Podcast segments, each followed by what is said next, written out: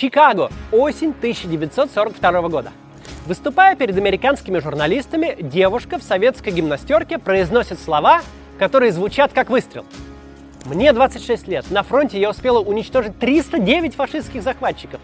Не кажется ли вам, джентльмены, что вы слишком долго прячетесь за моей спиной?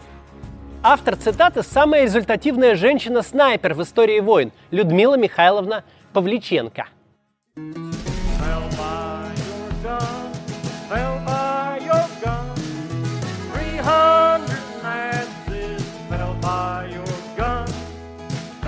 1943 году, когда один из величайших кантри-певцов США, Вуди Гатри, исполнял композицию «Мисс Павличенко», на его шестиструнной гитаре красовалась наклейка – этот инструмент убивает фашистов.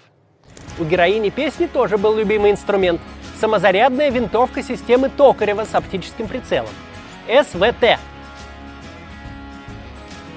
Среди известных женщин-снайперов Великой Отечественной войны Павличенко была одной из немногих, кто дожил до победы.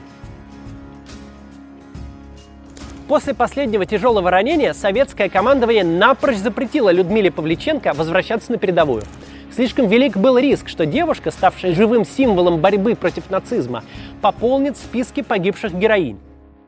Главное политическое управление Красной Армии решило поручить ей особую миссию – отправиться в Соединенные Штаты, Канаду и Великобританию и там повлиять на общественное мнение, чтобы западные союзники наконец открыли второй фронт в Западной Европе.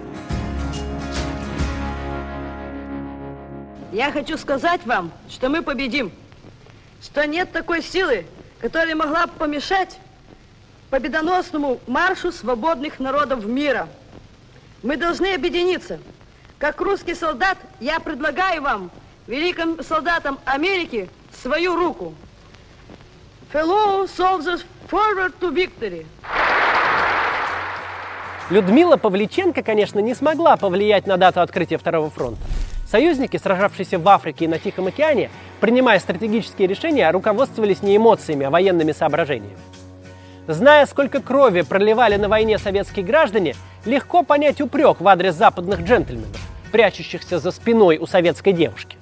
Но все-таки этот упрек был не совсем справедлив – ведь Людмила Павличенко своими глазами увидела и даже приняла участие в программе военной и гуманитарной помощи Советскому Союзу, которая была беспрецедентной в мировой истории. На фоне ее визита в США был подписан протокол о поставках в СССР, один из четырех за всю историю.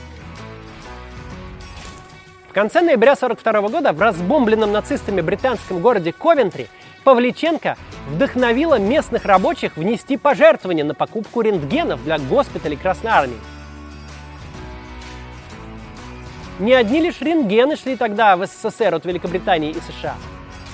Танки и самолеты, грузовики и внедорожники, паровозы и рельсы, металлы и станки, продукты и медикаменты, химикаты и топливо. Даже ботинки и пуговицы. Миллионы тонн грузов –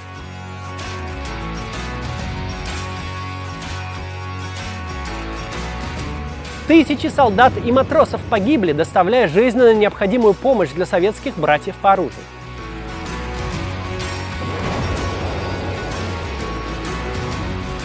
Наш фильм сегодня о ленд-лизе и о его значении в победе над нацизмом.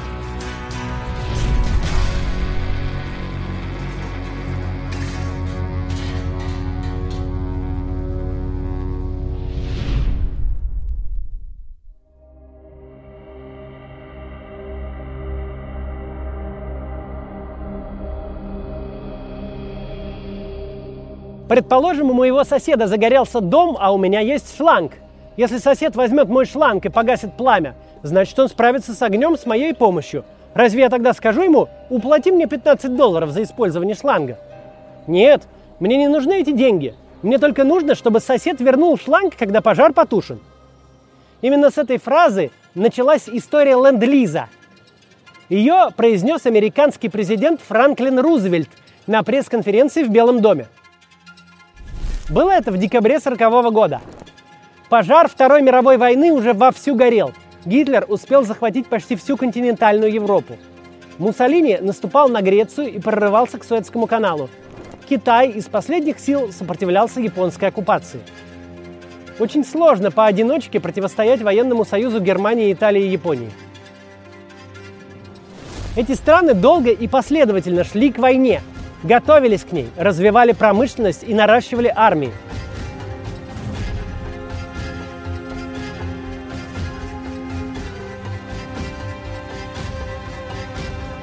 Главные союзники Великобритании, плечом к плечу с которыми она выиграла Первую мировую, Франция и Бельгия, уже захвачены и пали. Многие э, прославленные государства попали в руки гестапо, с горечью отмечал Уинстон Черчилль. Впрочем, оставался еще один потенциальный союзник – заокеанский, Соединенные Штаты Америки. Страна большая и развитая, чье вмешательство могло переломить ход событий.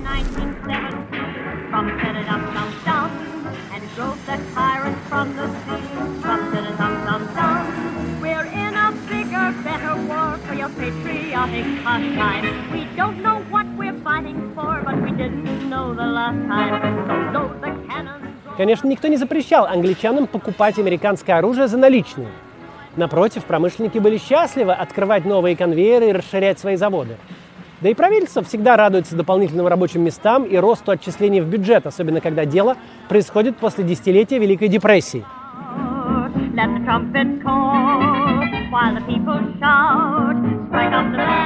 Но британская казна не резиновая, и финансировать войну с нацистской Германией в одиночку она не могла.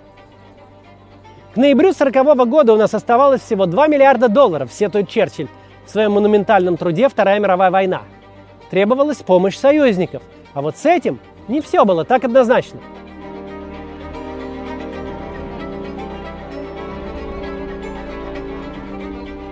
Америка долго пыталась дистанцироваться от войны. После Первой мировой США вернулись к традиционной политике невмешательства в европейские дела, что было их официальной линией поведения со времен принятия доктрины Монро в первой половине XIX века. Нацисты в Германии, фашисты в Италии, большевики в СССР. Американцы не хотели в этом разбираться. Америка уже положила больше 100 тысяч военнослужащих в другом европейском конфликте, в Первой мировой, причем совершенно неочевидными для рядового гражданина целями и результатами.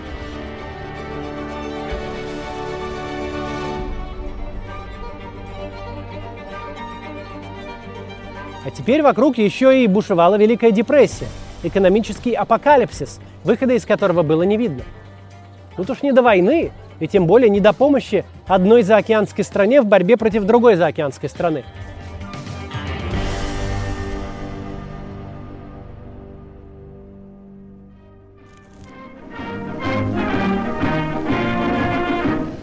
Another war, not for me. This time America should keep out, and I know I will. If war breaks out in Europe, I think that this country should heed the advice of its first president and avoid all foreign entanglements. I haven't the slightest idea of European affairs. I shall never send an American boy to fight in any European war. Америка прежде всего. Такой лозунг взяли себе на знамена многие влиятельные политики в Соединенных Штатах. В 30-е годы американские законодатели приняли сразу несколько актов о нейтралитете, ограничивающие возможности президента в оказании военной и экономической помощи союзникам. Президенту Рузвельту предстояло преодолеть серьезное сопротивление. К счастью, он был готов принять этот вызов – В сентябре 1940 года ему удалось провернуть операцию эсминцы в обмен на базы. 50 американских кораблей времен Первой мировой войны были переданы Великобритании, а США взамен получили в долгосрочную аренду некоторые английские колонии, в частности на Бермудах и в Вест-Индии. С точки зрения равноценности обмена сделка была сомнительной. Черчилль согласился на нее крайне неохотно. Устаревшие эсминцы, часть из которых требовали ремонта и перевооружения, не могли оказать существенного влияния на ход войны. Однако первый шаг был сделан. В январе 1941 года, через несколько недель после той пресс-конференции, где он привел аналогию с пожаром у соседа, Рузвельт внес в Конгресс законопроект под названием «Акт по обеспечению защиты Соединенных Штатов». В документе использовались слова «land» – «одалживать» и «lease» – «сдавать в аренду». Так возник этот термин – «ленд-лиз», Закон давал президенту право оказывать помощь тем странам, оборону которых он считал важной для защиты США. В частности, производить на американских заводах и одалживать союзникам вооружение, транспорт, оборудование, топливо, продовольствие и медикаменты. Все, что будет уничтожено или использовано во время войны, не подлежит оплате. Если же какое-то имущество переживет боевые действия, то оно должно быть или оплачено, или возвращено Америке. Дебаты по законопроекту были очень оживленными. У него были влиятельные оппоненты и среди бизнесменов и промышленников, и среди политиков. Против, например, выступал единственный живший в тот момент экс-президент США Гувер. Критики предлагали различные поправки, делавшие закон бессмысленным.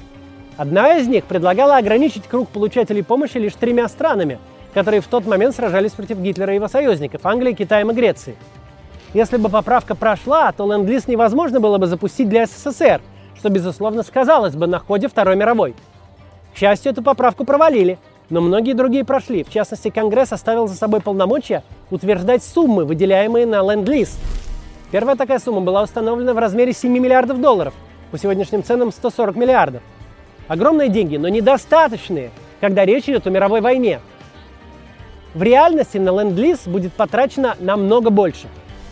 Рузвельту и его команде удалось убедить общество и политический истеблишмент согласиться с этой концепцией, помогать союзникам деньгами, но не вступать при этом в войну самим. Военный министр Стимсон, выступая на слушаниях в Конгрессе, отлично описал суть идеи. Мы не даем в долг, а покупаем собственную безопасность и возможность подготовиться к самозащите. После жарких дискуссий закон о ленд-лизе был, наконец, принят и подписан президентом Рузвельтом. Это случилось 11 марта 1941 года.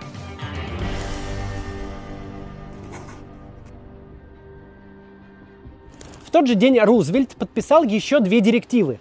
Они провозглашали Англию и Грецию первыми получателями помощи по новой программе – Почти сразу после принятия закона Лондону были переданы торпедные катера и глубинные бомбы. Это оружие было необходимо для усиления контроля над Ла-Маншем в свете возможной высадки нацистов на острове. Эдвард Стетиниус, чиновник Белого дома, отвечавший за ленд-лиз, в своей книге так оценивает объемы помощи англичанам. До конца 1941 года Британия получила 2400 самолетов, 951 танк, 14 тысяч грузовиков. Правда, часть из этих поставок была оплачена наличными.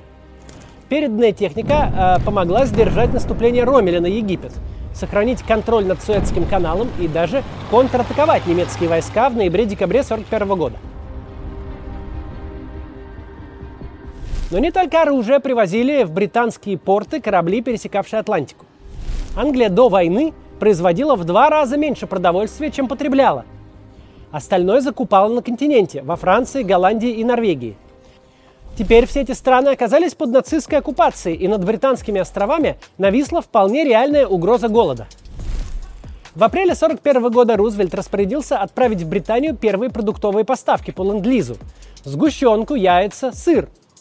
К концу года общий объем поступлений продовольствия превысил 1 миллион тонн.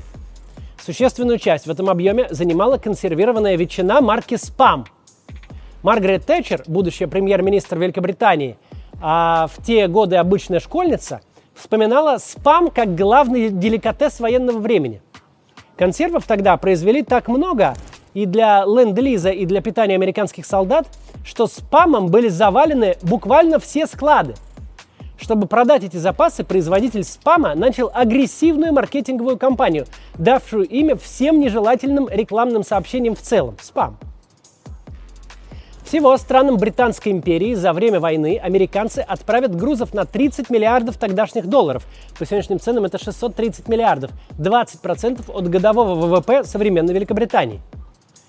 Благодаря ленд-лизу британская армия, потерявшая все свое тяжелое вооружение при эвакуации из Дюнкерка, сможет вместе с американцами победить нацистов в Северной Африке. С Грецией, к сожалению, дела обстояли не так радужно – Весной 1941 года она отчаянно сопротивлялась фашистской Италии. Свободного вооружения, которое можно было бы быстро передать грекам без ущерба для собственной армии, у американского правительства не было. Все еще только предстояло произвести.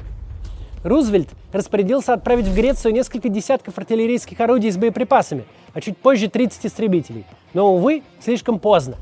В апреле на помощь Муссолини пришел Гитлер, и за несколько недель Греция была захвачена. Американское оружие существенной роли в защите страны сыграть не успело. В мае 1941 года программа Ленд-Лиза была распространена на Китай. Главной потребностью китайской армии было даже не оружие, а грузовики, запчасти к ним и бензин. В первую очередь нужно было решить транспортную проблему. Впоследствии армия Чан Кайши будет получать от американцев винтовки, пулеметы, боеприпасы и самолеты. Позже Ленд-Лиз распространился и на других союзников. Среди них, конечно, был и Советский Союз.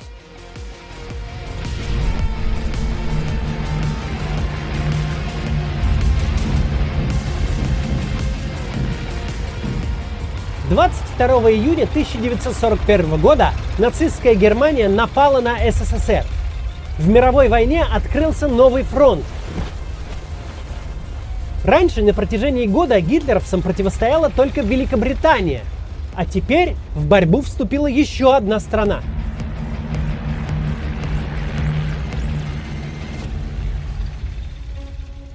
Черчилль в тот день произнес одну из самых известных своих речей, заявив, что уже предложил правительству Советской России любую техническую или экономическую помощь, которую Англия в состоянии оказать. А в разговоре со своим секретарем Колвиллом британский премьер высказался еще более откровенно. Если бы Гитлер вторгся в ад, я бы, по крайней мере, замолвил словечко за дьявола перед палатой общин. Действительно, вступление СССР в войну было чрезвычайно важным событием для Англии, а его возможное поражение сильно осложнило бы положение Лондона – Казалось бы, есть смысл оказывать военную помощь Красной Армии буквально с первых дней вторжения. Но все оказалось не так просто. Сталин, отвечая на предложение помощи от нового союзника, сразу же поднял два главных для него вопроса. Первый про высадку британских войск на севере Франции, в Норвегии. Второй про передачу СССР материалов, получаемых Англией по ленд-лизу. Но тогда, в июне-июле 41-го, ничего из этого не случилось. Отправлять десант на континент было попросту самоубийством. А делиться американскими поставками значило бы оставить без подкреплений группировку в Африке. Требовалось более системное решение, переговоры о котором заняли несколько месяцев. Черчилль потратил немало сил, убеждая своего главного союзника поддержать Советский Союз. Уже в той самой знаменитой речи 22 июня британский премьер заявил, опасность, грозящая России, это угроза нам и угроза Соединенным Штатам – и точно так же дело каждого русского, который сражается за свой дом и очаг, это дело всех свободных людей и народов во всех частях земного шара. 14 августа Черчилль и Рузвельт на борту английского линкора «Принц Уэльский», прибывшего на военную базу в Ньюфаундленд, подписали Атлантическую хартию. Это был декларативный документ, содержащий базовые принципы союзников, без особой конкретики – но антигитлеровская коалиция получила отныне документальное оформление. В сентябре к Атлантической хартии присоединился и СССР. Наконец, 1 октября в Москве представителями СССР, США и Британии был подписан протокол о полномасштабных поставках в нашу страну товаров по ленд-лизу. Требования Сталина были довольно обширными – только основной список насчитывает 72 пункта, а еще есть два приложения – перечень медицинских препаратов и отдельная заявка от военно-морского флота на корабли и орудия для них. СССР хотел получать по 400 самолетов и 1100 танков ежемесячно, сотни пушек, тысячи грузовиков и легковых автомобилей, а также боеприпасы, металлы, пшеницу, сахар и даже кокаин. Не для МИДа, Тогда он использовался э, для анестезии. Рузвельт, давая согласие на подписание протокола, превышал свои полномочия. Формально ленд-лиз на СССР Конгресс распространит лишь 7 ноября.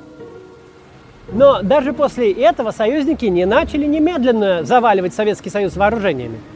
За два месяца после подписания Московского протокола, по подсчетам Стетиниуса, из американских портов в СССР отошли всего 28 кораблей – на их борту было меньше десятой части обещанного объема поставок. После нападения на Перл-Харбор и вступления США в войну отгрузки по ленд-лизу и вовсе на время приостановились. Почему же ленд-лиз в отношении СССР начался так поздно и развивался так медленно? Во-первых, Советский Союз, в отличие от Великобритании, не был для США естественным союзником. Это была тоталитарная диктатура. Она прямым текстом называла западные капиталистические страны своими врагами.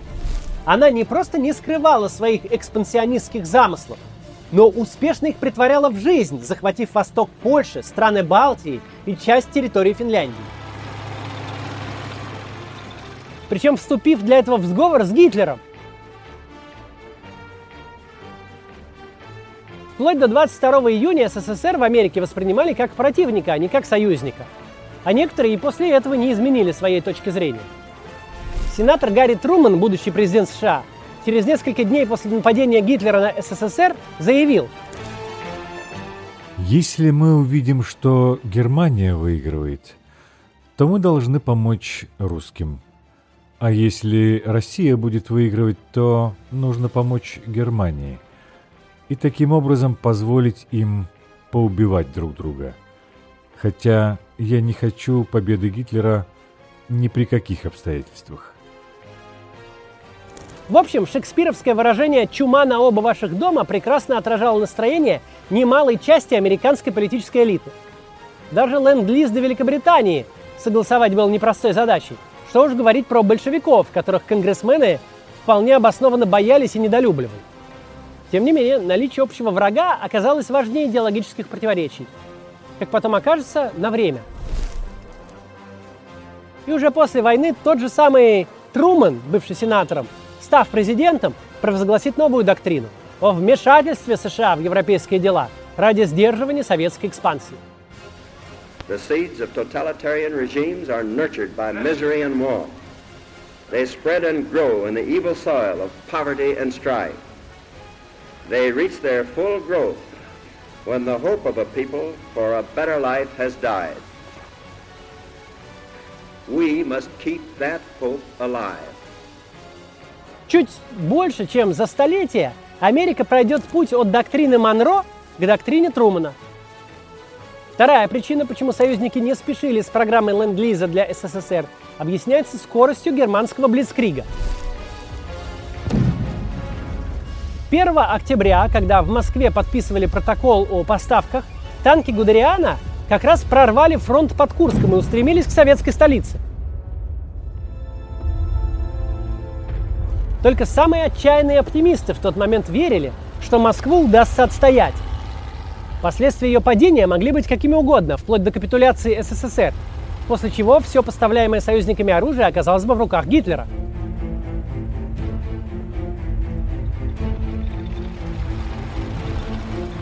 Это может выглядеть циничным, но такова жизнь. Сначала вы должны продемонстрировать, что готовы сражаться, и лишь потом рассчитывать на помощь. В дальнейшем объемы ленд-лиза всегда возрастали после крупных побед Красной Армии, например, Сталинградской битвы и Курской дуги. Все годы Второй мировой сохранять интерес союзников к Восточному фронту и побуждать их увеличивать поставки приходилось самыми разными способами. Кордель! Кордель! Men hat sie aufgehangen.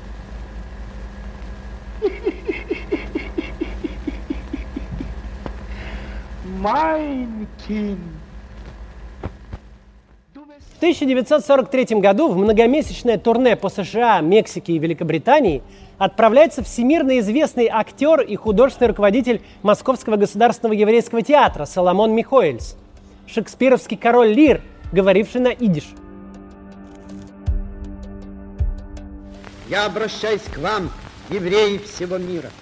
Сегодня, когда весь мир решил встать на защиту порабощенных и угнетенных оголтелым фашизмом народов, ты, старый испытанный в гонениях, унижениях, еврейский народ, где бы сыновья твои ни находились, на каких бы широтах мира не билось бы сердце еврея, слушай. В годы войны Михоэльс был назначен председателем еврейского антифашистского комитета.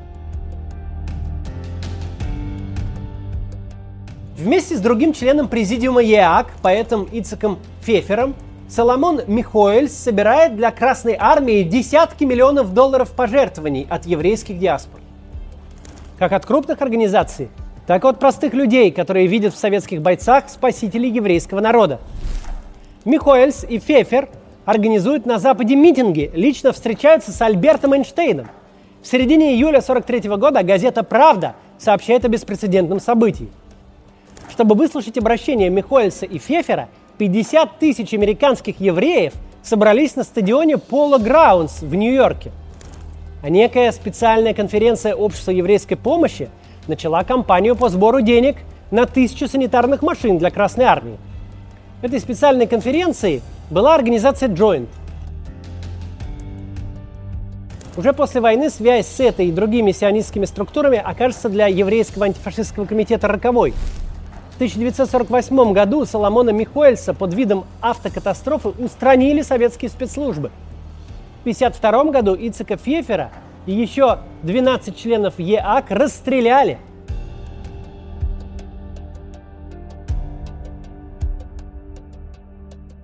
Но все это случится уже после победы. А на пути к ней еврейский комитет смог собрать колоссальные денежные и материальные средства для нужд воюющей страны – надо сказать, что союзники, у которых гастролировал советский король Лир, в долгу не остались. В годы войны начался настоящий культурный обмен. В СССР англичане и американцы стали легально печатать свои газеты и журналы на русском языке. Газета «Британский союзник» выходила у нас до 50-го года. В самом конце войны настоящим феноменом стал журнал «Америка» с его заоблачным качеством типографии и цветными снимками. В ту пору это было в новинку – с перерывами он издавался аж до 90-х годов. В Советский Союз по ленд-лизу э, в больших количествах пошли пленки с западными фильмами. Причем некоторые из американских кинокартин оказались откровенно просоветскими. В годы Второй мировой войны Голливуд выпустил целую серию фильмов, восхваляющих советский строй. «Миссия в Москву», «Битва за Россию», «Дни славы», «Северная звезда» и другие. Дальше всех – пошла студия Метро Голдвин Майер с э, кинолентой «Песни о России». В ней СССР был показан исключительно как страна райских городов и счастливой колхозной идиллии.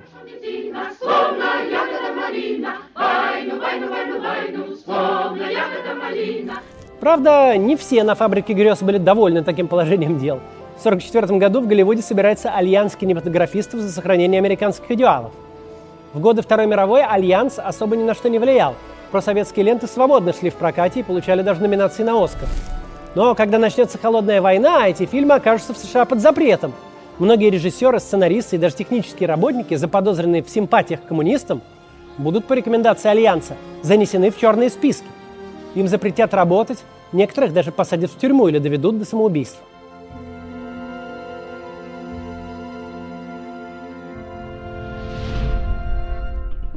Всего с октября 1941 года до сентября 1945 СССР получил по программе Ленд-Лиза товаров на 13 миллиардов долларов, больше 200 миллиардов по сегодняшним ценам. Давайте посмотрим на объемы поставленного. СССР получил без малого 12 тысяч танков, американских М3 и М4, английских Черчилль, Матильда и Валентайн – Сам же Советский Союз за военные годы построил 77 тысяч танков. Выходит, что доля союзников около 15%. Самолетов в СССР прибыло около 18 тысяч.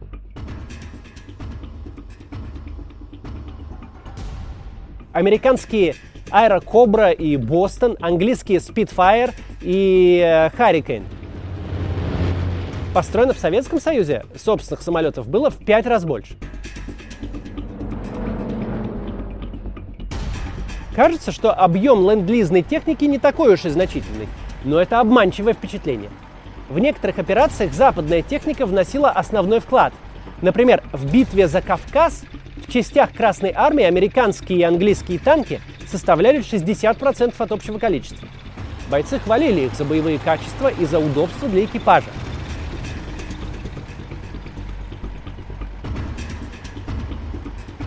Ветеран-танкист Владимир Головачев вспоминал. В наших танках все приходилось делать вручную. И башню поворачивать, и пушку наводить. А в Шермане все электрическое. По сей день в некоторых странах пассажиров и грузы перевозят двухмоторный старичок «Дуглас». Удивительно надежный самолет, пригодный и для Арктики, и для Африки.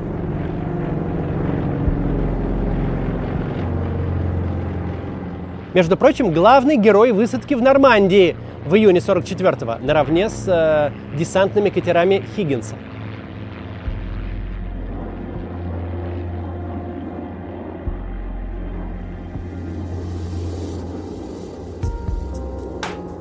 Дуглас был известен в СССР еще до начала Великой Отечественной войны. На советских предприятиях его производили по американской лицензии под э, наименованием Ли-2. Был пассажирский вариант и военный. Его отличала турель с э, оборонительным пулеметом.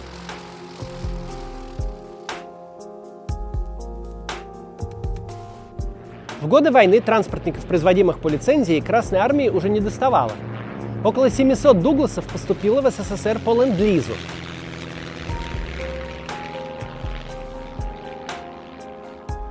Американец был незаменим для высадки воздушных десантов, срочного перемещения высших командиров и военных грузов, снабжения партизан. В крайнем случае к транспортнику даже подвешивали авиабомбы. Но делалось это не от хорошей жизни.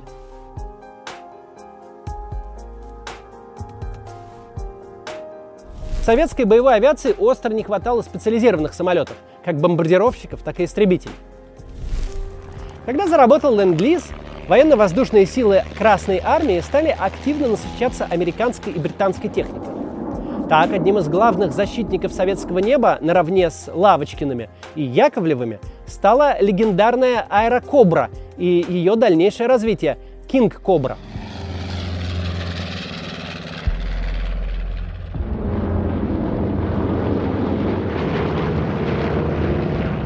Кобры даже по нынешним временам имели оригинальную конструкцию – Двигатель располагался позади кабины. Вал от мотора к винту проходил под ногами у летчика. Благодаря свободному месту в носу удавалось разместить 37 миллиметровую автоматическую авиапушку и два крупнокалиберных пулемета. Вместе с двумя-четырьмя пулеметами в крыльях они придавали истребителю колоссальную огневую мощь. Эти истребители страшно не любили американские летчики. Из-за нестандартного расположения центра тяжести управлять этими кобрами было очень тяжело. Хуже того, центровка самолета изменялась прямо в ходе воздушного боя, по мере того, как расходовались тяжелые снаряды к носовому орудию. Ошибок в пилотировании машина категорически не прощала, срывалась в штопор и гибла. Но зато в руках настоящего аса она выделывала такие фигуры высшего пилотажа, какие не мог ни один истребитель стандартной компоновки. Советским летчикам необычная машина очень полюбилась, так что перегонка Кобр из США в СССР была делом взаимовыгодным.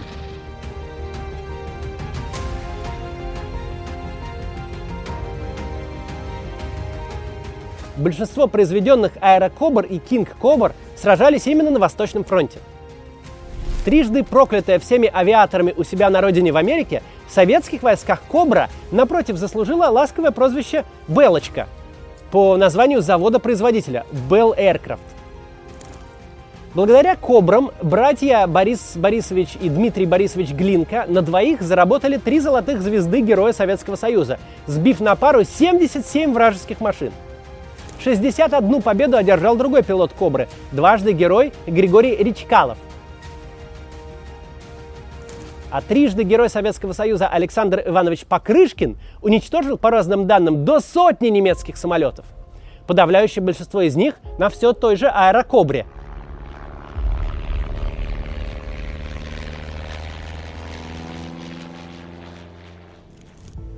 Среди ваших наград маршала есть и американская. За что вы ее получили? В 1943 году на Кубани я воевал на американском самолете-истребителе «Аэрокобра».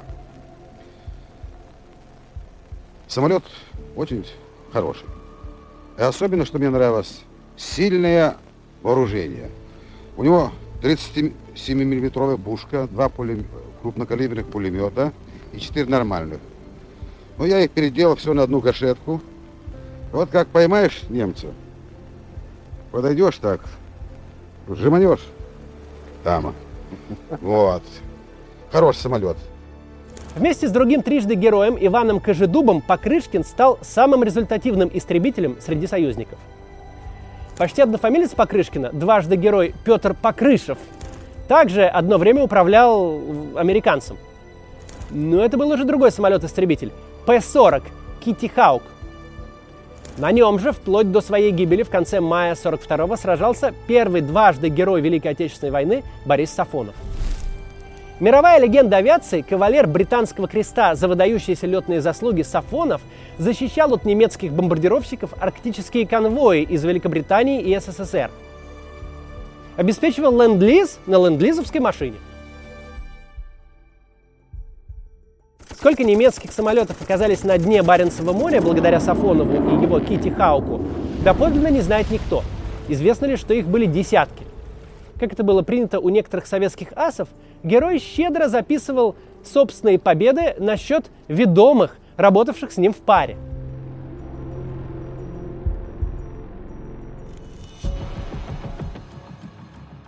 Рядом с Архангельском есть небольшой остров Кега. Сейчас там расположен скромный мемориал. Гранитная доска и два кружочка. Опознавательный знак королевских ВВС Великобритании и знак авиации Северного флота СССР неуставного образца. Почему неуставного? Потому что советская звезда наскоро нарисована прямо поверх британской символики. Такие звезды на синем фоне оказывались на бортах Харрикейнов, которые на остров Кега перегоняли английские летчики. Истребитель Харрикейн был самолетом устаревшим. Советские авиаторы сравнивали его с утюгом из-за характерной формы машины и ее нежелания набирать скорость даже в пикировании. Однако эти утюги стали прибывать на помощь Советскому Союзу уже в августе 1941 года, в самые страшные недели войны. ВВС Красной Армии тогда были разгромлены. Было не до жиру. Фронт критически нуждался в любой машине, которая могла летать и стрелять. Потом к Харрикейнам присоединились и более современные английские истребители – Спитфайры. Главные герои битвы за Британию.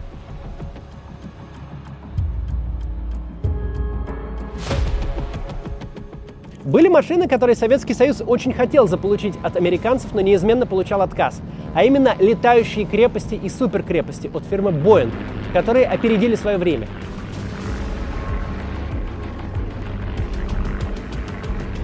Американские стратегические бомбардировщики B-17 Flying Fortress и B-29 Super Fortress были оружием, которым США не были готовы делиться даже со своими союзниками. Но они все равно оказывались в СССР, когда у экипажей не оставалось иного выбора, кроме как посадить подбитую машину на брюхо в расположении советских войск. Особенно актуально это было в июне-сентябре 44-го, когда шла операция «Френтик». Во время нее американцы задействовали в том числе аэродромы на советской территории.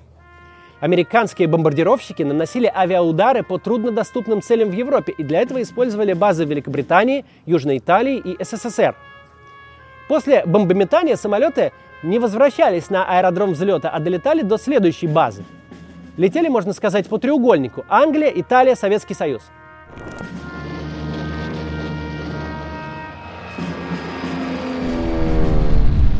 Советские специалисты тщательно изучали американские машины. В авиации Красной Армии они использовались исключительно редко, зато для авиапромышленности СССР были очень ценными образцами для копирования. Уже в годы Холодной войны в рядах советских ВВС появится дальний бомбардировщик Ту-4, копия американца Б-29. Если четырехмоторными крепостями американцы делились с ВВС Красной Армии случайно и против собственной воли, то вот двухмоторные бомбардировщики А-20 «Бостон» они поставляли целенаправленно.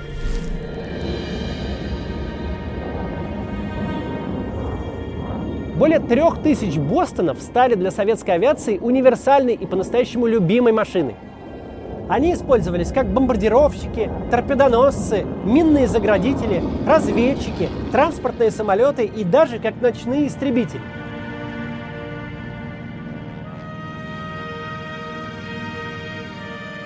В те годы ночному истребителю была нужна не маневренность, а возможность взять на борт громоздкий радиолокатор.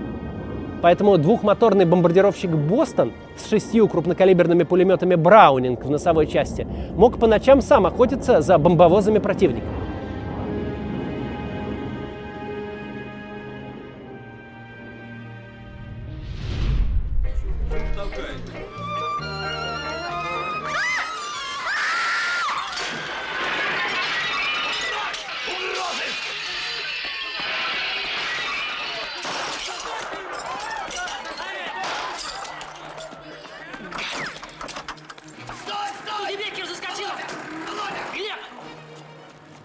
Сцену погони из фильма «Место встречи изменить нельзя»? Москва, 45 год. Оперативники московского уголовного розыска преследуют Фокса. Милицейский автобус никак не может догнать машину с бандитами. Американский Студебекер US-6, трехосный полноприводный грузовик грузоподъемностью до 4 тонн и с мотором в 95 лошадиных сил, точно оторвался бы от милицейского хвоста, если бы не исключительно меткая стрельба Глеба Жеглова –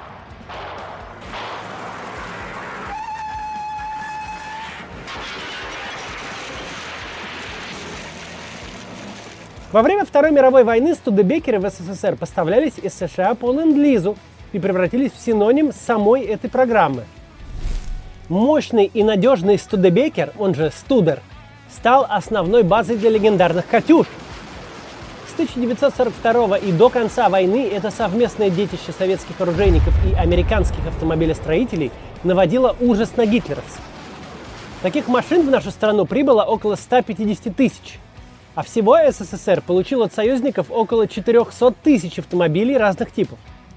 В первые послевоенные годы они были буквально повсюду. Некоторые грузовики дожили и до конца 70-х, когда на экраны вышел фильм «Место встречи изменить нельзя». Студебекер в нем снимался самый настоящий, не бутафорский. По ленд-лизу поставлялась и другая, поистине легендарная машина – внедорожник «Виллис», на котором разъезжали вдоль линии фронта почти все советские командующие –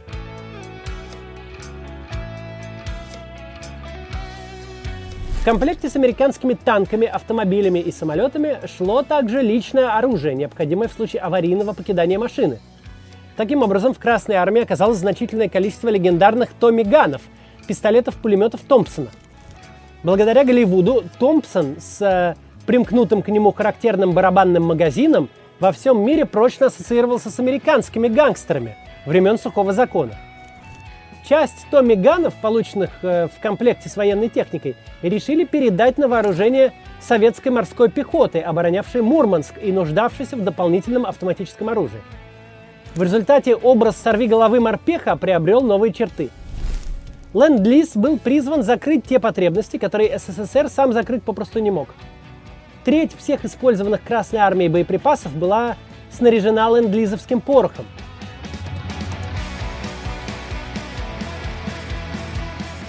Пришедшим из США высокооктановым бензином заправляли как американскую, так и советскую технику, которая на нем служила намного дольше, чем на отечественном низкооктановом. Танки Т-34 могли столь массово выпускаться только благодаря легированной стали и станкам, полученным от союзников. Советская авиапромышленность очень зависела от западного алюминия – Миллионы пар американской обуви позволяли советским бойцам сохранять ноги в тепле в мерзлых окопах. Любопытно, что миллионы пуговиц также были изготовлены для Красной Армии в Соединенных Штатах. На лицевой стороне, как положено, звезда с серпом и молотом, а на обороте заводское клеймо «Чикаго» или «Нью-Рошелл». Кажется, что сапоги и пуговицы – это мелочь, но из таких мелочей рождаются победы и поражения – в английской народной песне враг вступает в город, пленных не щадя, от того, что в кузнице не было гвоздя.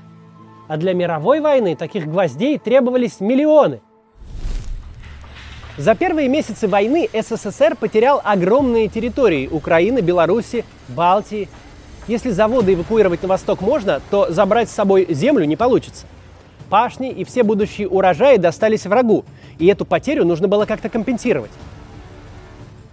Кроме того, советские колхозы в неоккупированных районах и так не слишком эффективные. Теперь страдали от нехватки рабочих рук, ведь мужчины ушли на фронт, и от дефицита техники и горючего. На помощь пришли поставки по ленд-лизу.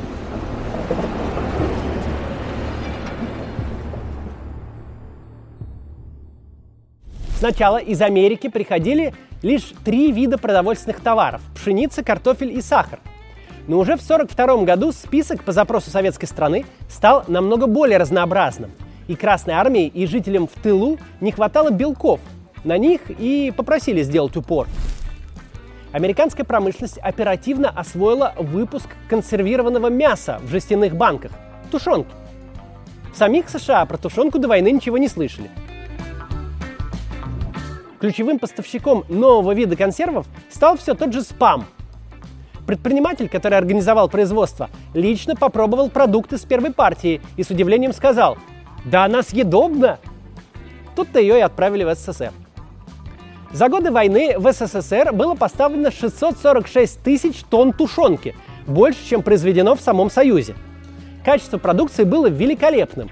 Ничего, кроме мяса, жира, лука и специй.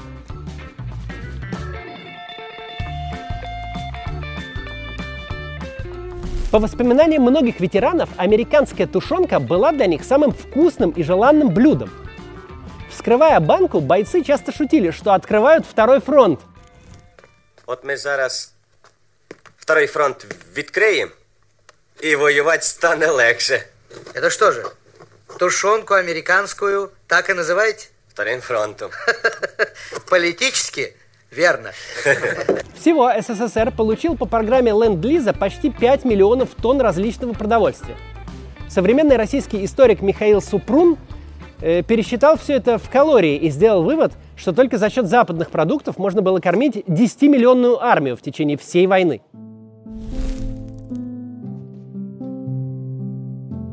Большая война – это прежде всего огромное количество раненых.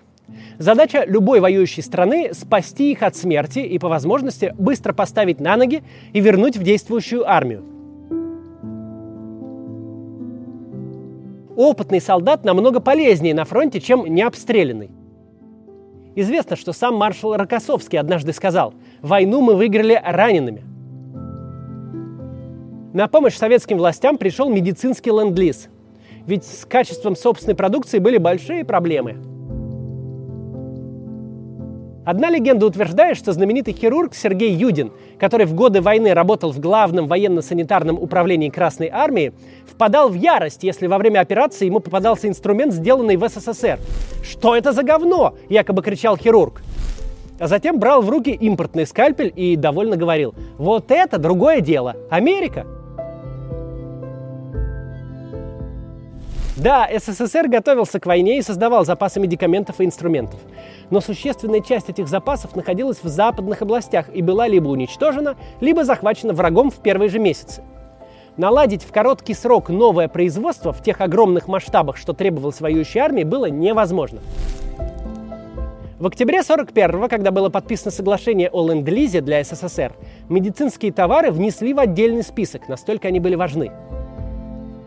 Какие-то вещи в СССР вообще не производились. Не хватало шовного материала, гипсовых бинтов, обезболивающих, эфира для наркоза, вещей, которые нужны как воздух, когда число раненых идет на миллионы человек.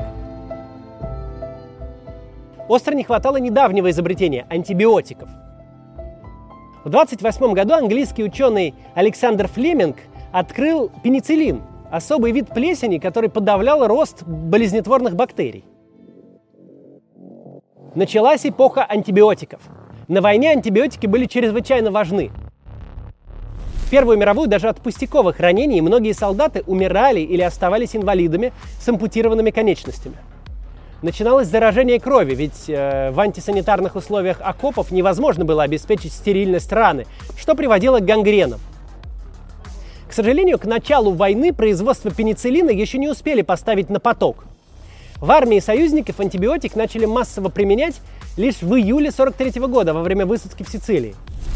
После войны Александр Флеминг получил Нобелевскую премию. Объявляя о присуждении ему этой награды, Нобелевский комитет отмечал, для победы во Второй мировой войне пенициллин сделал больше, чем 25 дивизий.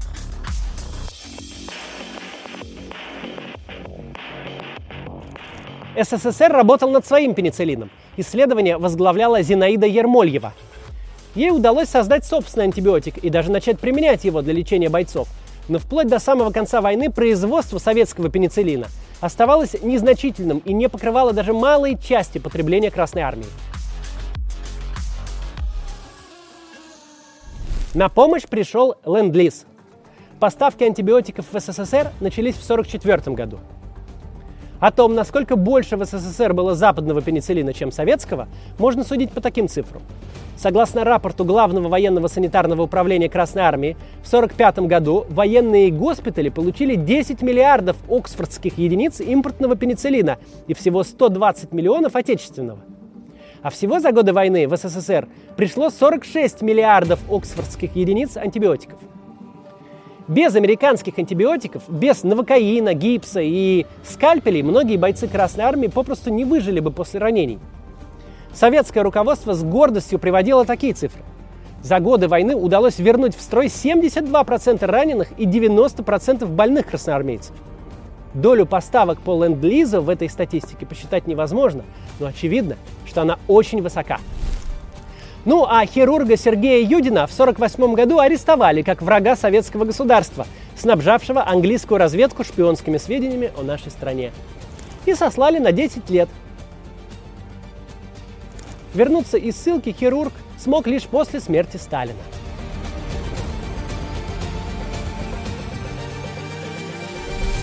Объем продукции, поставленный в СССР по ленд-лизу, оценивается в 17,5 миллионов тонн. Пожалуй, самой сложной задачей было весь этот огромный объем вооружения, боеприпасов, продовольствия, сырья доставить до места назначения. Особенно в условиях войны, когда за каждым кораблем, самолетом, грузовиком, поездом охотится враг. Ленд-лиз попадал в СССР по нескольким маршрутам. Существовал воздушный мост Аляска-Сибирь, сокращенно АЛСИП.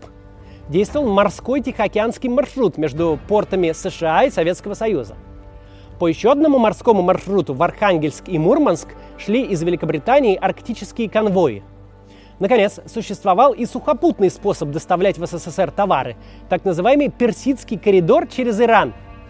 У каждого из этих маршрутов были свои особенности, свои плюсы и минусы, но ни один из них нельзя было назвать простым. У СССР и США была общая граница в Беринговом проливе между Чукоткой и Аляской. Логично было бы использовать ее для перевозки грузов. Поэтому уже в октябре 1941 года началось создание трассы Алсип, Аляска-Сибирь. Это большая воздушная трасса. Советские летчики, которых обучили обращению с американскими самолетами, приезжали в американский город Фэрбанкс, садились за штурвалы и перегоняли машины в Красноярск, Якутск и некоторые другие сибирские города. Всего таким образом в СССР попало почти 8 тысяч истребителей и бомбардировщиков из США. По трассе Алсиб доставляли и грузы, а также пассажиров, в том числе высокопоставленных. Например, в 1944 году из Аляски с визитом в Магадан прилетел американский вице-президент Генри Уоллес. Полеты над ледяной тундрой – это занятие не для слабонервных. Ленд-лиз не мог зависеть от капризов погоды над Беринговым проливом. Ему нужны были более стабильные пути, в частности, морские. Почти половину всех товаров по ленд-лизу перевозили корабли Тихоокеанского флота. Делать это можно было только под советским флагом, ведь США после Перл-Харбора воевали с Японией, а вот СССР формально сохранял нейтралитет. На Дальний Восток был переброшен весь советский транспортный флот, способный пересечь Тихий океан. Но тоннажа все равно остро не хватало. К счастью, американцы наладили массовое производство транспортов типа «Либерти», их словно печатали на 3D принтере. От закладки до спуска на воду проходило меньше полутора месяцев.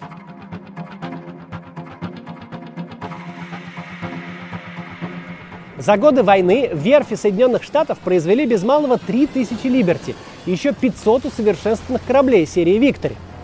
Каждое такое судно могло взять на борт 2840 джипов или 260 средних танков или 300 тысяч 105 миллиметровых снарядов – Большинство Либерти курсировали между США и Великобританией, но и в СССР грузы доставлялись с помощью этих кораблей, которые сами становились тоже частью ленд-лиза. Суда типа Либерти, строившиеся с расчетом на срок эксплуатации максимум в 5 лет, еще многие годы после войны верой и правдой служили советскому флоту. В начале 60-х, когда разразится Карибский кризис, старенькие Либерти будут возить на Кубу советское вооружение – корабли, ставшие символом дружбы и сотрудничества двух стран, успеют оказаться в эпицентре их противостояния.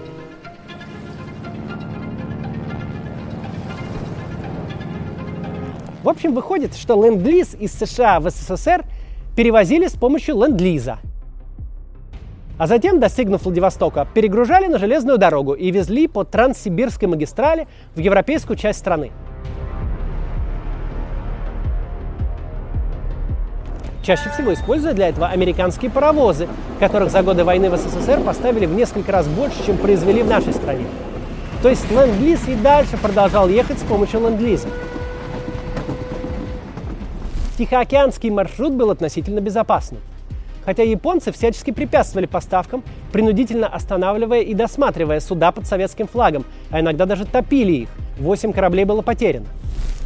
Проблемой Тихоокеанского маршрута, помимо японцев, рыскавших в поисках любых военных грузов, была его удаленность от линии фронта.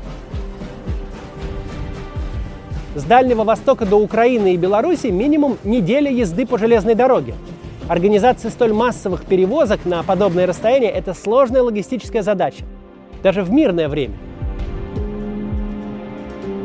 А ведь одновременно нужно еще и с помощью того же Транссиба обслуживать и советские предприятия, эвакуированные в Сибирь и на Урал, подвозить им сырье, забирать произведенную продукцию –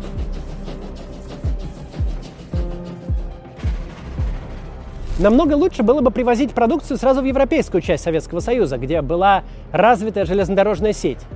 Доставить грузы в северные порты СССР мог британский флот, тем более что Великобритания была готова начать поставки различных военных грузов в СССР уже в первые месяцы после нападения Гитлера. И с берегов Альбиона потянулись в Мурманск и Архангельск арктические конвои – арктические конвои формировались в бухтах Хвальфьорд в Исландии, Лохью и Скапафлоу в Шотландии и некоторых других. Затем они шли в обход Норвегии в Баренцево море и прибывали в СССР. У этого маршрута были очевидные преимущества. Во-первых, скорость. Весь путь занимал 10-14 суток. Во-вторых, от мест разгрузки арктических конвоев до Ленинграда, Калинина, Москвы где в 41-42 годах шли бои, рукой подать, особенно если сравнивать с Дальним Востоком. Был, конечно, и минус, причем существенный. Путь конвоев пролегал по северным морям Европы, куда мог добраться немецкий военный флот, стремясь перерезать пути поставок. Поэтому транспортные корабли всегда сопровождал отряд прикрытия, а чаще даже два. Ближний шел непосредственно вместе с конвоем и состоял из маневренных быстрых эсминцев – Чуть поотдаль следовал более мощный отряд дальнего прикрытия. В него включались тяжелые крейсеры, линкоры и авианосцы. История арктических конвоев – это история яркой и драматичной борьбы британских и советских моряков против Кригсмарины. Впрочем, началась эта борьба не сразу. Первый конвой благополучно прибыл в Архангельск 31 августа 1941 года – Ленд-лиз в отношении СССР еще не действовал. Эта поставка происходила в рамках отдельного советско-британского соглашения, и Москва оплачивала ее золотом и валютой. Конвой с кодовым названием «Дервиш» состоял из шести транспортников, на которых пришли грузовики, мины, бомбы, каучук, шерсть, а еще 15 английских истребителей «Харрикен». На фронте их очень ждали. Следующие конвои имен собственных уже не получали. Их стали обозначать буквами – PQ, когда конвой шел из Британии в СССР, и QP, когда он следовал в обратном направлении. К буквам добавлялся порядковый номер. Успех Дервиша проложил дорогу, по которой конвои стали ходить словно по рельсам. Два в октябре, два в ноябре, два в декабре. Все они преодолели путь вдоль оккупированного нацистами побережья Норвегии и без потерь. Лишь одно судно из состава конвоя PQ-3 не добралось до Мурманска и вернулось в Исландию – Виной чему стало вовсе не противодействие Криксмарины, а банальное столкновение с айсбергом. Гитлер рассчитывал до конца 1941 года разделаться с СССР, стремительным броском взять Москву и выйти на линию Архангельск-Кастро.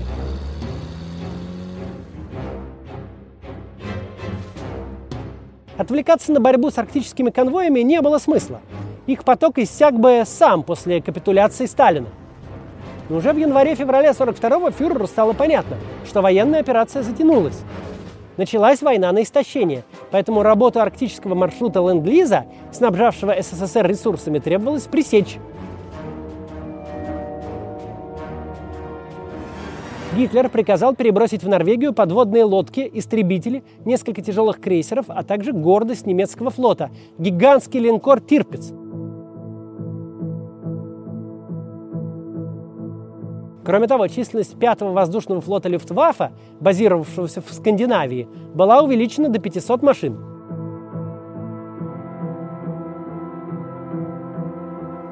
С этого времени началась настоящая охота за конвоями. Уже в начале января произошла первая потеря.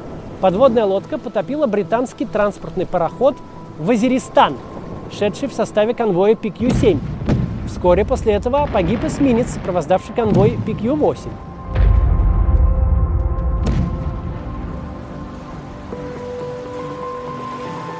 В марте 42-го Тирпиц вместе с кораблями сопровождения вышел на перехват конвоя PQ-12.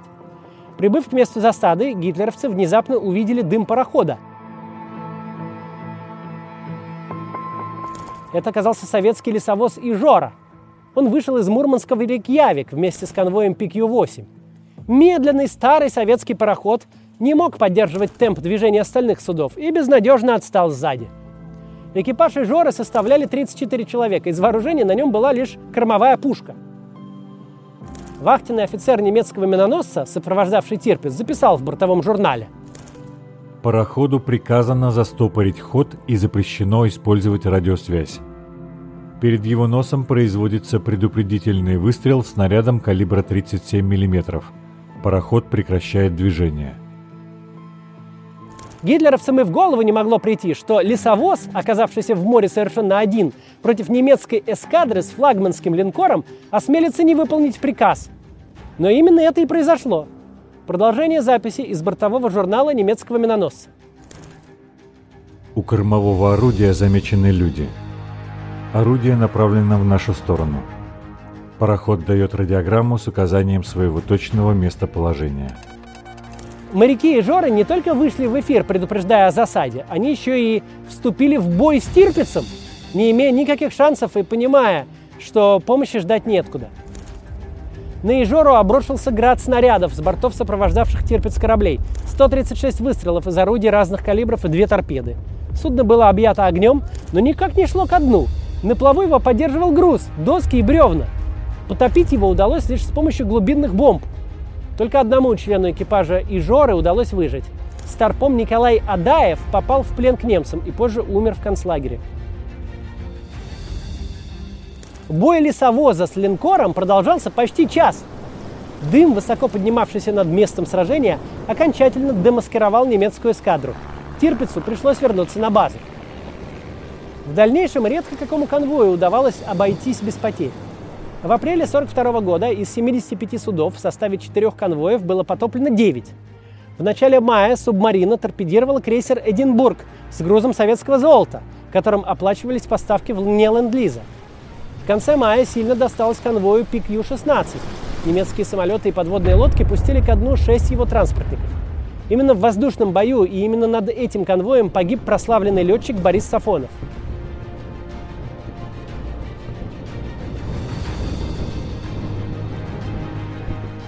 Перерезать арктический маршрут Ленд-Лиза нацисты пытались не только с моря, но и на суше. Окружение Мурманска и получение контроля над железной дорогой. Такую цель ставил еще план Барбаросса. Для ее выполнения была создана армия Норвегия. При этом мурманское направление в глазах командования вермахта все-таки выглядело довольно периферийным. Это видно из численности армии Норвегия. В ней было всего 100 тысяч человек, 106 танков и 1000 орудий и минометов. Командовал армией Николаус фон Фалькенхорст, который в 1940 году руководил операцией по оккупации Дании и Норвегии. Противостояла гитлеровцам 14-я армия генерал-лейтенанта Валериана Фролова.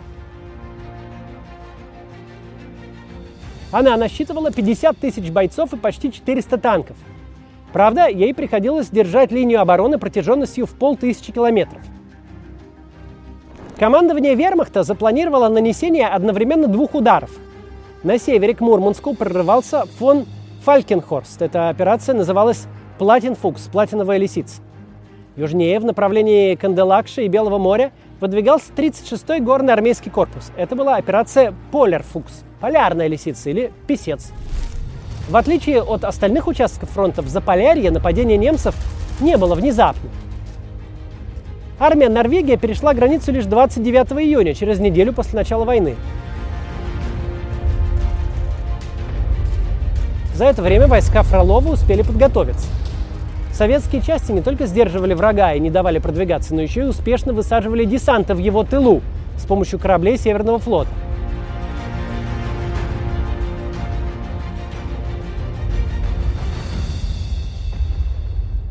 Им помогала и суровая северная погода. Танки вермахта с трудом могли передвигаться по болотистой тундре. Оказалось, что некоторых дорог, обозначенных на карте, не существует. В общем, несмотря на численное преимущество, гитлеровцам к концу лета удалось продвинуться лишь на 24 километра. На полуострове Рыбачий они вообще не смогли прорвать границу. Это единственное такое место на всей территории СССР. В те же дни, когда в западных областях один за другим рушились фронты и целые армии оказывались в котлах, на севере красноармейцы спокойно и уверенно сдерживали врага. Весной 42 года они сами перейдут в наступление, окружат и уничтожат группировку противника на реке Западная Лица. После этого линия фронта в Заполярье застынет вплоть до 1944 года. Отчаявшись добиться успеха, нацисты обрушили свой гнев на Мурманск. Столица Заполярья была застроена в основном деревянными жилыми домами. Водопровод в те годы охватывал не все районы города. И если порты Мурманска представляли собой компактный военный объект, готовый к отражению авиаударов, то вот жилые кварталы были большой и очень удобной мишенью. За годы войны немцы совершили на Мурманск почти 800 воздушных нападений. Среди советских городов больше немецких бомб упало только на Сталинград –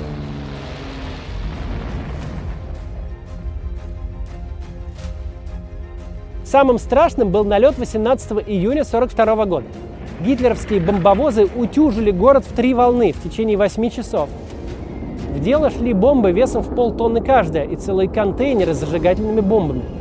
На следующее утро в некоторых районах Мурманска не осталось даже руин, только слой черного пепла. Горел не только сам город, но даже и земля под ним. Знаменитый фотограф Евгений Халдей прибыв на место, где раньше стоял Мурманск, запечатлел апокалипсис наяву.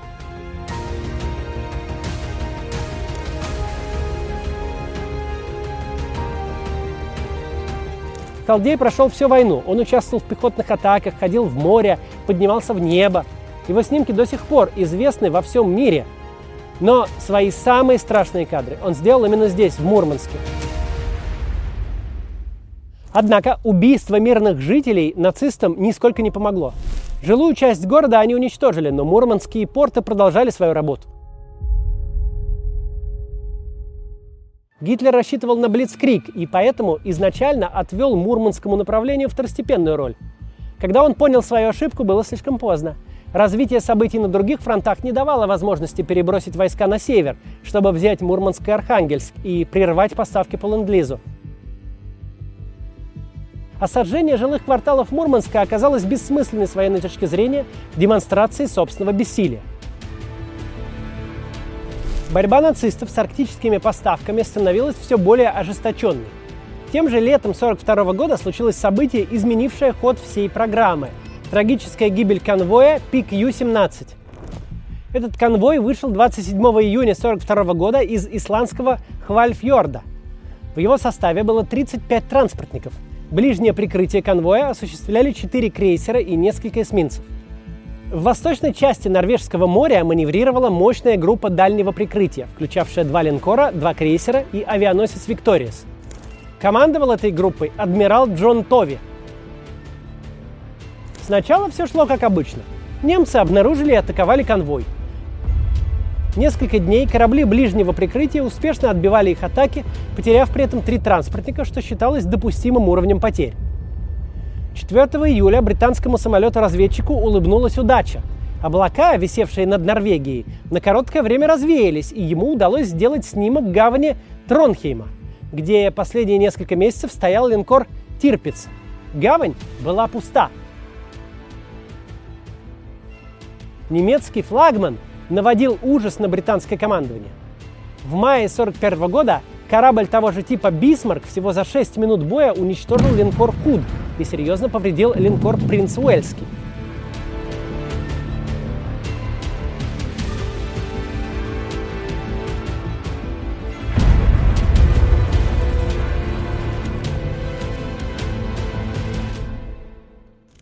Бисмарк после этого пришлось догонять и пускать на дно едва ли не всеми силами флота Его Величества. Узнав, что Тирпиц снялся со стоянки, первый лорд Адмиралтейства Дадли Паунд решает, что ему выпал шанс наконец-то потопить ненавистный немецкий линкор. Он приказывает крейсерам отряда ближнего прикрытия оставить конвой, уйти на запад и соединиться с группой адмирала Тови, которая должна обнаружить и затопить Тирпиц. А транспортникам конвоя PQ-17 рассредоточиться и следовать в порт прибытия поодиночке. На следующий день Тирпиц обнаруживает советская подлодка К-21 в море к северу от норвежского Хаммерфеста. Она пускает по нему четыре торпеды, но они не попадают в цель.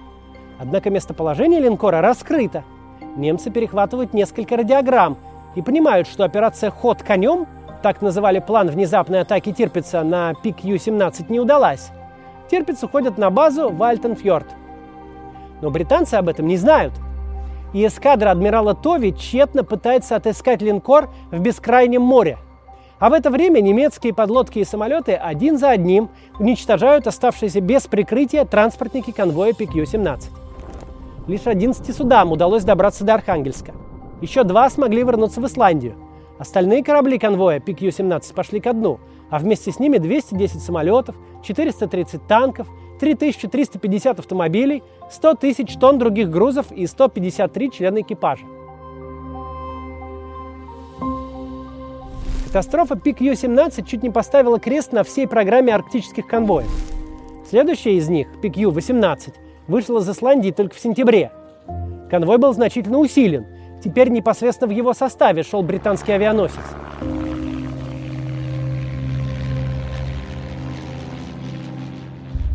Тем не менее, из 39 транспортников немцам удалось потопить 13. Правда, и Кригсмарина понесла ощутимые потери. Движение конвоев возобновилось лишь в декабре 42-го, с наступлением полярной ночи. Но регулярным назвать его было нельзя. Например, с февраля до ноября 43-го в советские порты не пришел ни один конвой. В следующем году ситуация изменилась ненамного. Даже в победном 45-м из Британии отправились всего 4 конвоя – последний из которых прибыл в Мурманск 20 мая. В самый тяжелый момент Второй мировой именно доставленные через Арктику с огромным риском грузы помогали останавливать врага, рвущегося к Москве и Ленинграду. А мужество британских и советских моряков, зачастую проводивших конвои ценой собственной жизни, стало примером сотрудничества во имя общей победы над нацизмом. Но арктические конвои были слишком опасным занятием. Бороться с подлодками и налетами немецкой авиации получалось трудом. При этом уже вовсю заработал намного более спокойный персидский коридор, и именно на него завершающие части войны делали основную ставку союзники. Маршрут через Иран был единственным способом передавать Советскому Союзу продукцию по суше, ведь у этих стран была общая сухопутная граница. Правда, в начале войны использовать территорию Ирана союзники не могли – Иранский правитель Шах Реза Пехлеви вовсе не горел желанием помогать. Реза хан, пришедший к власти в результате военного переворота в 25 году, строил свою идентичность на восхвалении великого прошлого. Он присвоил себе фамилию Пехлеви, похожую на фамилию э, древней парфянской царской династии Карен Пехлевидов, к которой Реза не имел никакого отношения. Сначала кумиром нового шаха был итальянский вождь Бенито Муссолини, грезивший похожими идеями о возрождении могущественной Римской империи. Ну а после прихода к власти нацистов в Германии Реза Пехлеви переориентировался на Гитлера.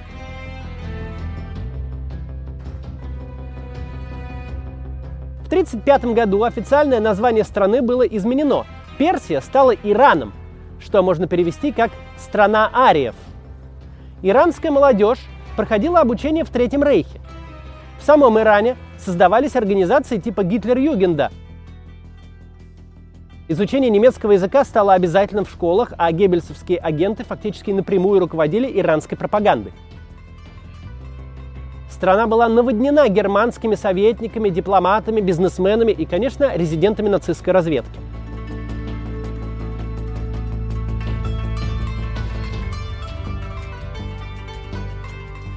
С началом Второй мировой Иран формально соблюдал нейтралитет, но это был дружественный нейтралитет по отношению к одной из сторон. Фюрер мог рассчитывать, что в нужный момент Реза Пехлеви выступит на его стороне. Этот нужный момент вполне мог наступить летом или осенью 1941 года.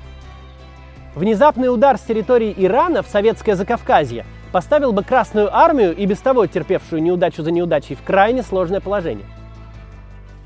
В общем, после нападения Гитлера на СССР Москва и Лондон начали давить на Пехлеви, требуя выдворить из страны всех подданных Третьего рейха, а также согласиться на размещение военного контингента союзников. Тот отказался. Тогда СССР и Великобритания приступили к силовому захвату страны. 25 августа 1941 года союзники без объявления войны вторглись в Иран.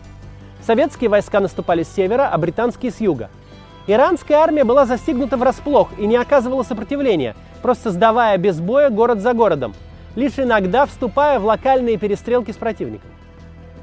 Судьба операции «Согласие», как называлось это первое совместное действие новых союзников СССР и Англии, решилась за 6 дней. К 30 августа иранская армия капитулировала. Захват Ирана прошел почти бескровно, по меркам Второй мировой, конечно. Красная армия потеряла убитыми 40 человек, а британские войска 22. Потери среди иранских военнослужащих оцениваются в 800 человек.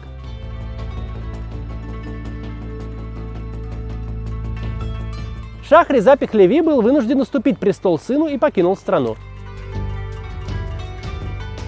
В 1944 году бывший правитель Ирана умер в изгнании в Южной Африке. Новый шах Мухаммед Реза Пехлеви оказался сговорчивее отца – он сразу же подписал с СССР и Англией трехстороннее соглашение, в котором согласился на оккупацию страны союзниками. Позже Пехлеви-младший еще объявил войну Германии, но в боях иранская армия не участвовала. В Иране пытались производить для Красной армии легендарные пистолеты-пулеметы Шпагина.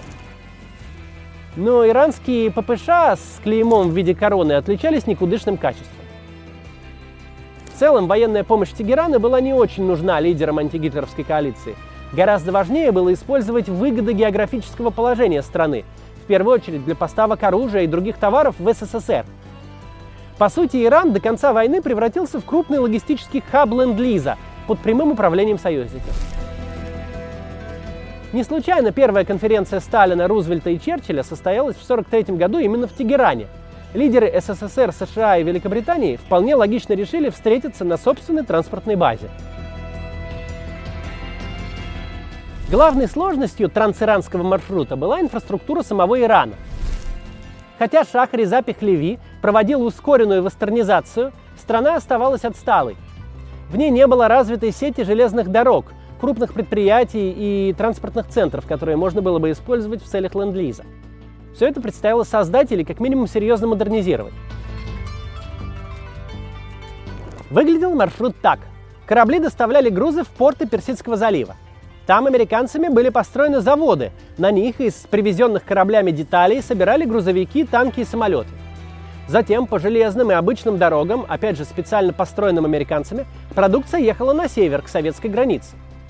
Часть ленд-лиза попадала в Закавказье часть переправлялась через Каспийское море и дальше шла по Волге в центральной части страны. Важным преимуществом этого маршрута была его близость к линии фронта, которая в 1942 и 1943 годах проходила по украинским и донским степям. Техника, пришедшая из Ирана, почти сразу вступала в бой. Я уже упоминал, что в битве за Кавказ до 60% всех танков Красной Армии были английскими и американскими – это как раз потому, что они прибыли туда по трансиранскому маршруту. Персидский коридор набирал свою мощность постепенно, по мере того, как западные инженеры модернизировали транспортную систему Ирана. Осенью 41-го, когда маршрут заработал, доставлять в СССР удавалось лишь 10 тысяч тонн грузов в месяц.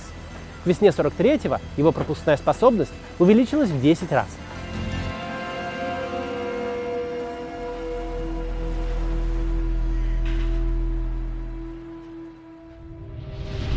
Своей метафоре про пожар у соседа американский президент Рузвельт утверждал, что ему не нужна оплата за использование шланга. Ему нужно только, чтобы сосед этот шланг вернул. Именно так и был устроен ленд-лиз. За годы войны США поставили в СССР продукции почти на 11 миллиардов долларов. Однако возврат этих миллиардов не требовали. Оплатить или вернуть нужно было только уцелевшую технику.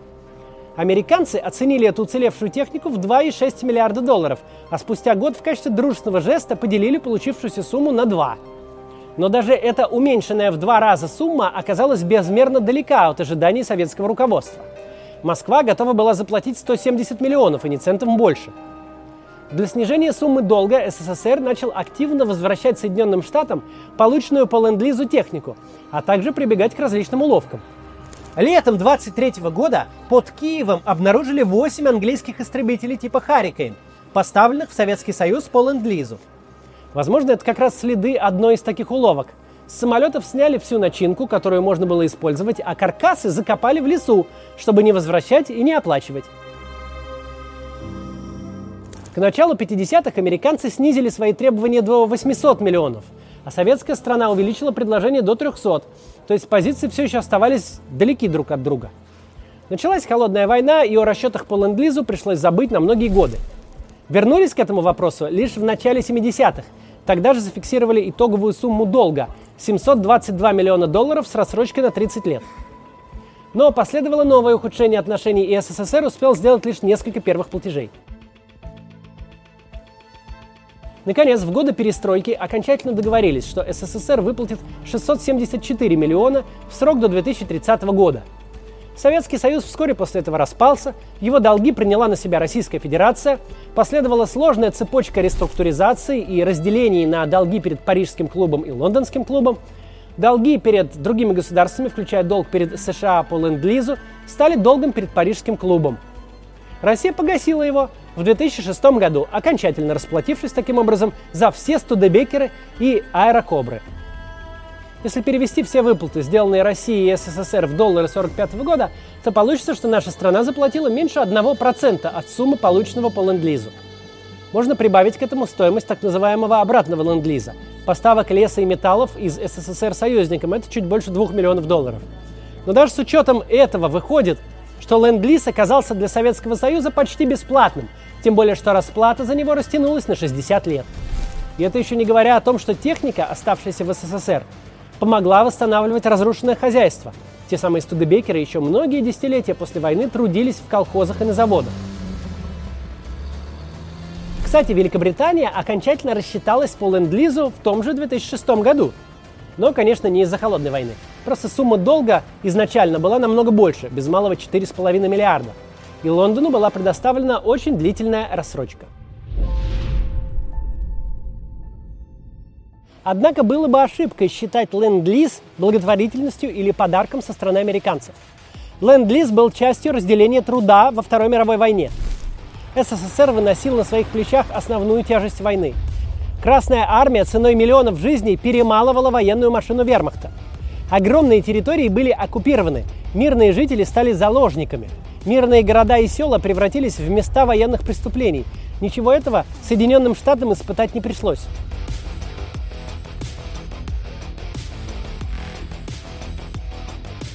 Их вкладом в общую победу человечества над нацизмом, помимо войны в Африке и на Тихом океане, помимо высадки на Сицилии и в Нормандии, стал ленд-лиз.